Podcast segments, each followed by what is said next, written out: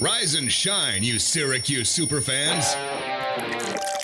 It's time to pour yourself a tall, delicious glass of orange fizz. Syracuse recruiting news, insider information, latest SU buzz. The Syracuse blogosphere comes to life on the Central New York airwaves. It's Fizz Radio. Another day and another Fizzcast. Jaron May here alongside the voice of the Syracuse Orange, Matt Park. Matt, thanks so much for taking the time. Thanks for having me, Jaron.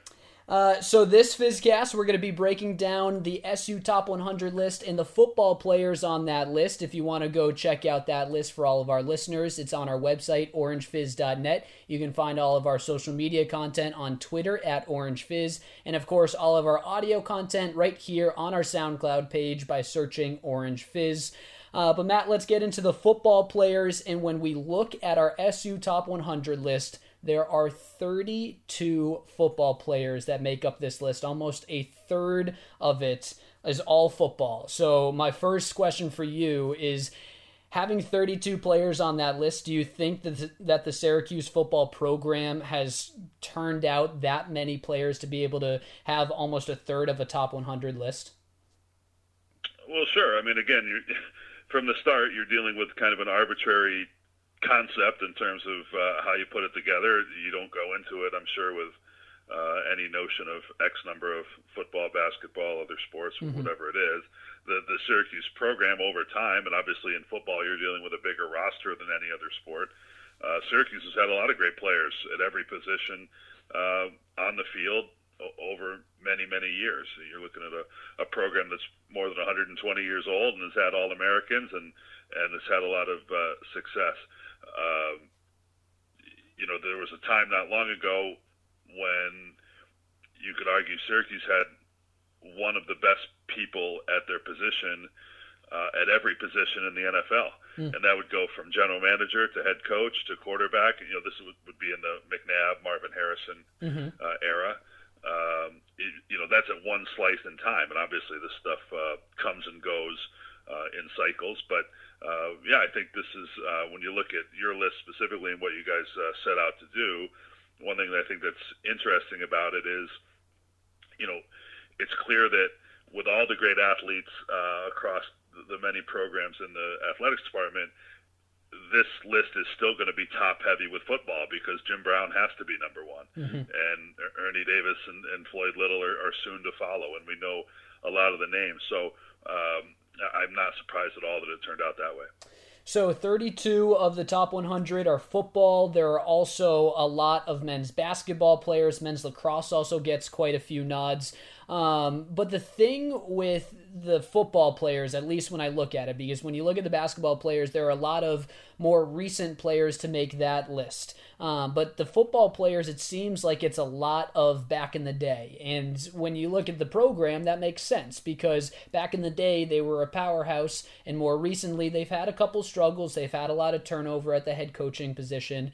Um, but there's one guy and one current player, one of only, I think, three current athletes on this list that comes in at 69, and that's Andre Cisco. And that's one of the specific players I want to ask you about. Uh, because obviously he's a great talent, but he's also only had two seasons under his belt. So, do you think a, a ranking of 69 for Andre Cisco is something that's accurate, or would you have him either off the list or higher or lower?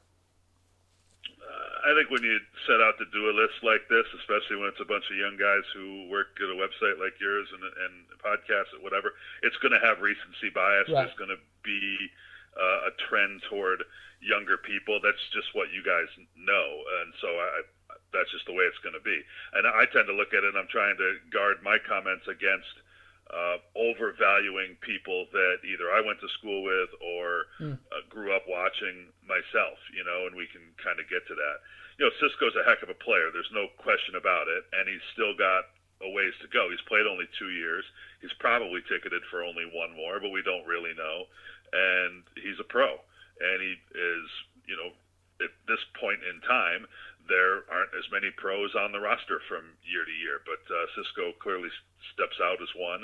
Um, you know, 20 years from now, are you going to look back and say he's made more of a contribution to the program than, say, um, you know, a Marvin Marvin Graves or, or whatever that you, you have slightly behind him. Mm-hmm. That's hard to say, but his stats are going to be awesome, and he's got um, you know at least one more year uh, potentially, knock on wood, to, to add to that, and um, and I think he's been eye opening. I think he has come along at the right time. I think he has an opportunity to uh, you know turn the tide of recruiting in a way that yeah. that helps. He certainly was key as a part of a 10 win season, which was historic. It hadn't happened in 20 years.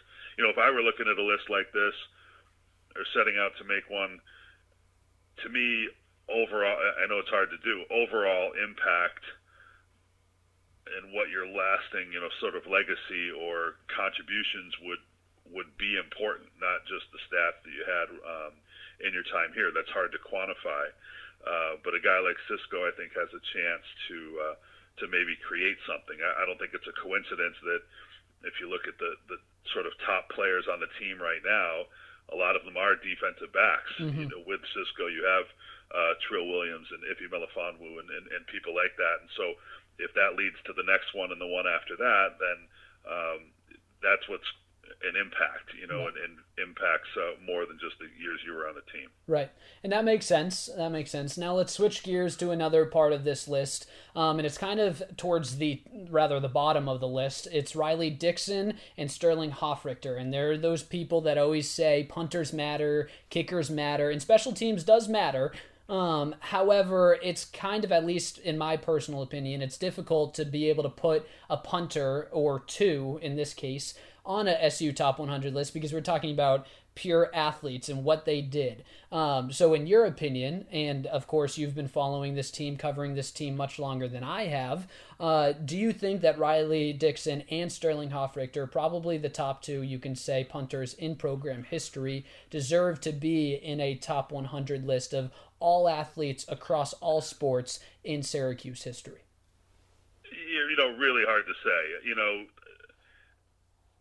short answer is probably not. You know, if, because you know I'm looking at this, and you guys wouldn't know about Gene Mills, but Gene Mills needs to be on this list. The guy was going to win, you know, the gold medal in wrestling uh, at the 1980 Olympics, mm. which didn't happen. Um, but he, he needs to be on this list. He's clearly in the top 100 Syracuse athletes.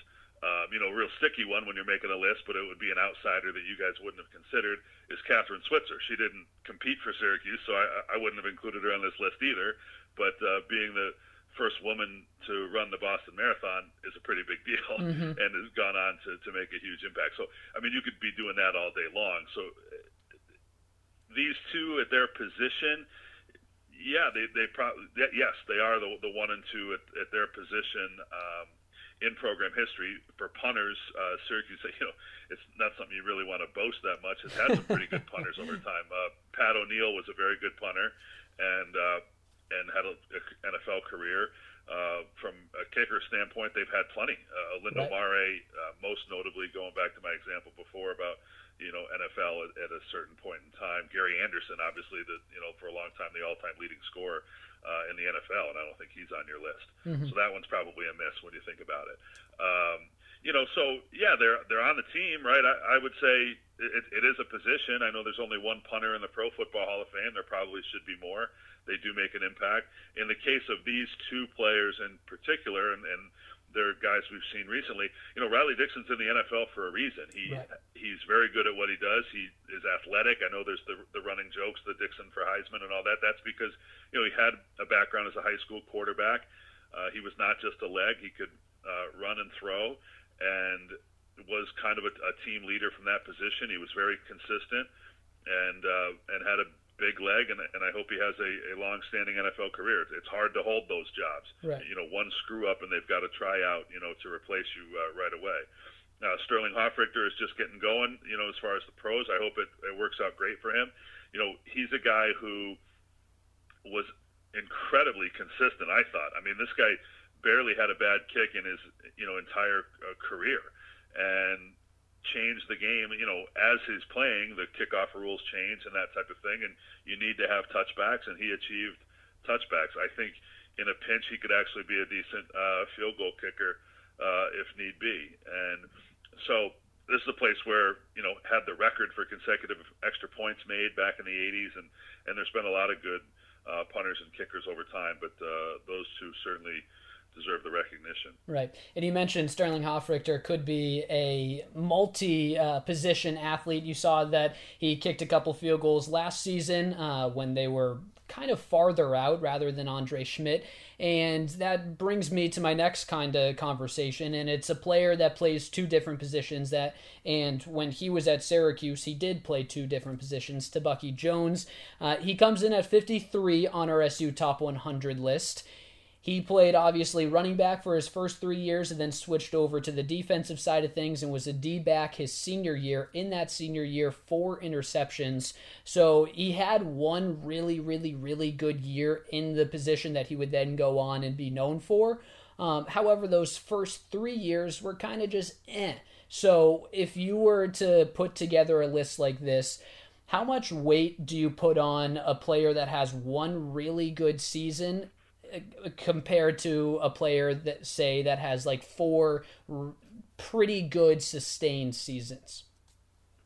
Yeah, again, it's hard to say. I mean, you know, and it's up to you guys. You're the ones making making the list. I mean, one of the questions I would have on the list is somebody like Jim Boeheim. Jim Boeheim shouldn't be on this list if you're only listing what, what was their uh, what was their athletic contribution mm-hmm. uh, while a, while a Syracuse athlete. You know, or at least he shouldn't be that high if you're going to talk about overall contribution to the program, he should probably be either right at the very top or, or just behind Jim Brown or whatever. So, and if you're going to do that, then you got to put John Desko and, and several others on the list that were not necessarily standout players, but have right. um, had huge impact. So, however you do it, you're obviously you have a potential of having it uh, unravel. You know, Tebucky Jones is an example of an incredible athlete uh, you know, at that time, Syracuse football was really good, going to bowls, winning bowls every year, and he was in a crowded uh, backfield, did not distinguish himself, as you pointed out. I, I think he owes a lot to Paul Pasqualoni, uh, talking about position changes and priming him for what turned out to be a, a very strong uh, NFL career.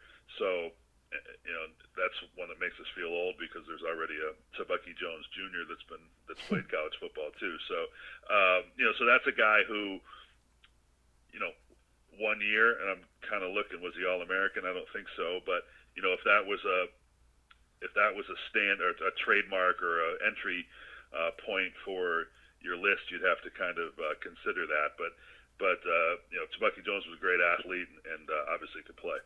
So you bring up Jim Boeheim, and I know we've we've talked about this on a different Fizzcast that you can go find on our SoundCloud with Mike Waters. Um, but Jim Boeheim, and I just want to put this out there, he made the list because our associate editor Tyler Rocky, who's a recent SU grad, and of course um, you Matt uh, know of him. Um, Tyler had Jim Boeheim number one on his list when he filled out his individual top 100 because he thinks that Jim Boeheim, Syracuse isn't the same without him. And I completely agree, but that's because of his coaching career, not his playing career. And obviously, this list is based on only playing career. So that's the basketball talk for this Fizzcast. Let's get back to football. Um, and another guy that I think, and rather, let's it's two guys, and it's the conversation that I've had with a lot of different uh, people in the past couple years is Eric Dungey versus Ryan Nassib. So Ryan Nassib comes in at 67, uh, Eric Dungey at 45 on our list. Do you think that there is, and if I do my math correctly, that's a 22 spot difference? Do you think there's an actual 22 spot difference between those two players? You know, they, they approached it a little differently. Uh, probably not in, in this case. I, I think I would either squeeze them together a little bit. I don't know if I would have Nassib necessarily is kind of looking. Maybe he could be a little higher. Maybe Dungey could be a little further back. Mm-hmm. Not to take anything away from either of them. Um, I, you know, and again, my personal bias. I, I was in college at the same time as Donovin Darius.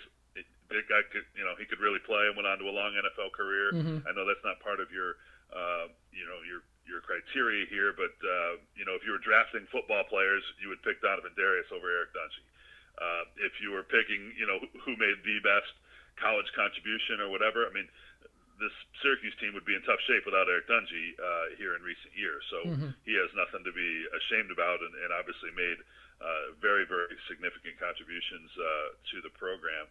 You know, Nassib came along at the time of Doug Marrone, of a shift in uh, offensive philosophy um, under Marrone and and uh, Coach Hackett, and and just kind of how they went about it, and he thrived. I mean, prior to shoot, Greg Paulus still, you know, as the first quarterback in that regime, still holds the record for completion percentage because they just started approaching offense differently in, in a more modern sense of the high percentage uh, play and the quick passing game and, and that type of deal. And then Nassib carried that on and was a, a very good uh, quarterback here. I think if he had gone on to a different team in the NFL, he might have gotten some opportunity. He, he right. wasn't going to be a, a Pro Bowler, but uh, you know he just sort of died on the vine uh, behind uh, Eli Manning, which is understandable. Um, so two good players. Syracuse uh, owes a lot to, to both of those guys. You know, as far as their overall uh, ranking on the list, again, it's uh, it's hard to say. I would say Dungey gets a few uh, recency points there. There you go. Uh, another comparison and two players that played the same position, or kind of, are offensive linemen, 39 and 38, Justin Pugh and Jim Ringo. So obviously, Ringo, I would say, has the better NFL career. Well, hands down, has the better NFL career. Justin Pugh, and at least in my opinion, and when I was ranking this, has the better SU career. Um, do you share those same opinions, or would you say, and do you think that this ranking is is accurate for both of them? Do you think that Justin Pugh is just one spot behind Jim Ringo, or do you think that they should flip flop?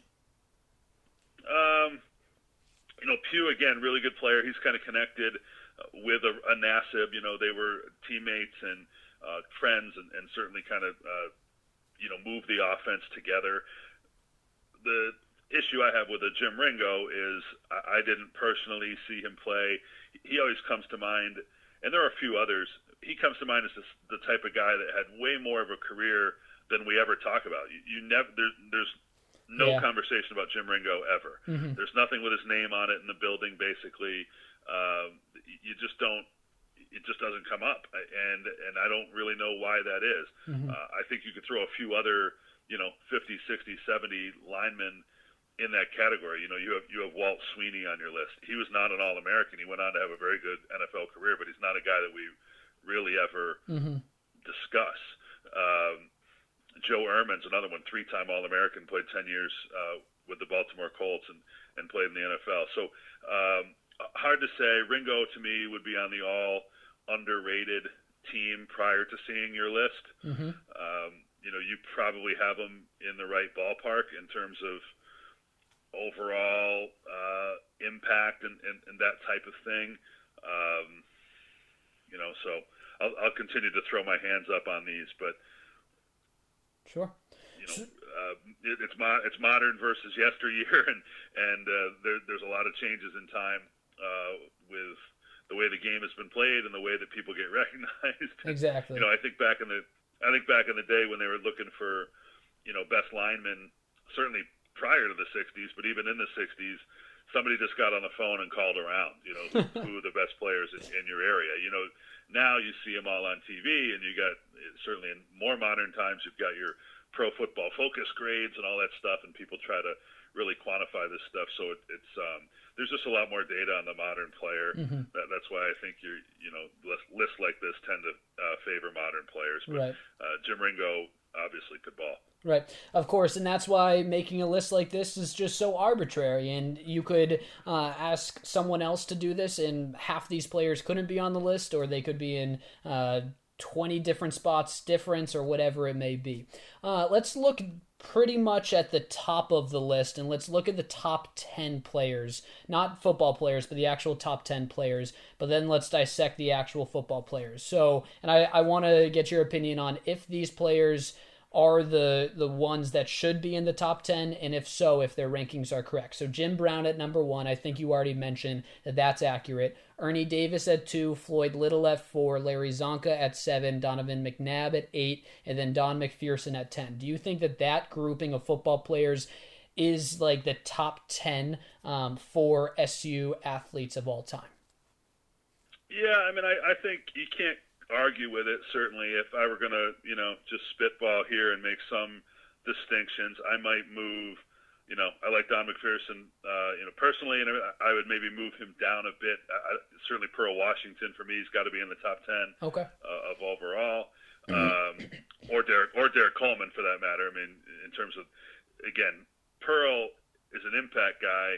Coleman is both a was a tremendous player, you know, stat wise and impact. Mm-hmm. You know, um, f- sticking to football, Tim Green uh, to me is probably a little low on your list. Uh, I, I would still call him maybe the single best representation of Syracuse athletics that there's ever been. Hmm. You know, he all American on the field, All American in the classroom, long NFL career, uh, successful at everything he touched uh, professionally as a, a lawyer, a commentator, a author, you know, et cetera. So um, I've always, and again, just the age that I am, I've always been a big uh, Tim Green fan. You know, Justin Knight's a great example and I, I love Justin. Justin's a great supporter of the program. Bleeds orange, is very Syracuse through and through. Justin Knight could walk in the middle of Destiny USA right now, and nobody would know who he is. Period. That, that's just the nature of the beast, you know.